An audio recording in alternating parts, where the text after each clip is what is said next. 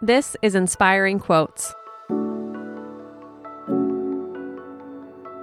Today's quote comes to you from John Vance Cheney.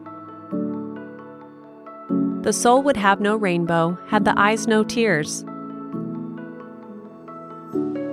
John Vance Cheney was a writer and librarian who was often inspired by nature.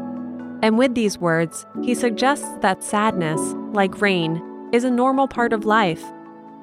Just like a storm gives way to clearer skies, a good cry is often followed by a period of greater clarity.